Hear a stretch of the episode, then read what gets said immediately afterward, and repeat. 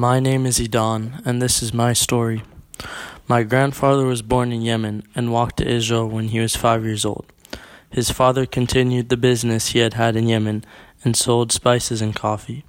My grandfather grew up to have multiple jobs, from bank manager to sports journalist. His love for sports, and soccer in particular, drove him to become one of the founding members of a professional soccer team in Israel. This love for soccer was passed down to my father, who played from a young age until today. My father taught me to play soccer from a very young age. We played in the front yard, the living room, everywhere, as I could not yet kick the ball hard enough to break anything. As I grew older, I stopped only playing with my dad.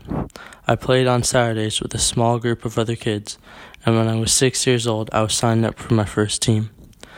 As I played on my various teams throughout the years, my dad played with his friends every Wednesday and Sunday.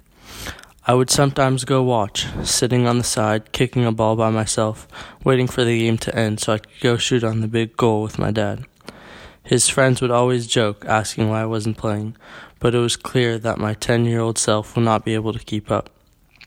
I didn't think about joining the game until I was about 14, and that first time I played in that game was special. I had watched those Sunday morning games countless times, and being part of one was a weird feeling. Of course, the first couple times I played on the same side as my dad, but as the years went on, I became more confident and played on the opposing team as well. There was one game where I stole the ball from my dad and scored. It was a funny feeling since I had spent so many games watching and wanting to play. After the play, my dad and I laughed it off together, walking back across the field. Soccer has been part of my life for a long time and is something that I share with my father and my grandfather.